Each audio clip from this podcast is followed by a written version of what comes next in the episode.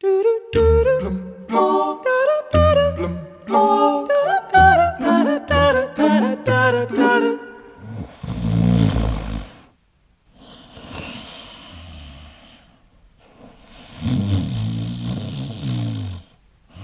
Japão, é socialmente aceitável dormir durante o expediente. De acordo com diversos estudos, os trabalhadores japoneses são os que dormem menos horas durante a semana as cestas durante o horário laboral são encorajadas pela entidade patronal com o objetivo de aumentar a produtividade.